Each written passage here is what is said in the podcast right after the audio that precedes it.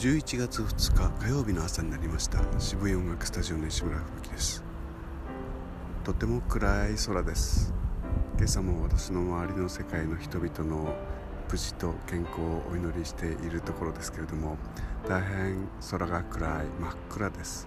真っ暗な写真家しか撮れません。まあ仕方ないですかね。昼間は11月に入ったもののそんなに寒くはないんですけども、やっぱり朝この時間はちょっと冷えてきました。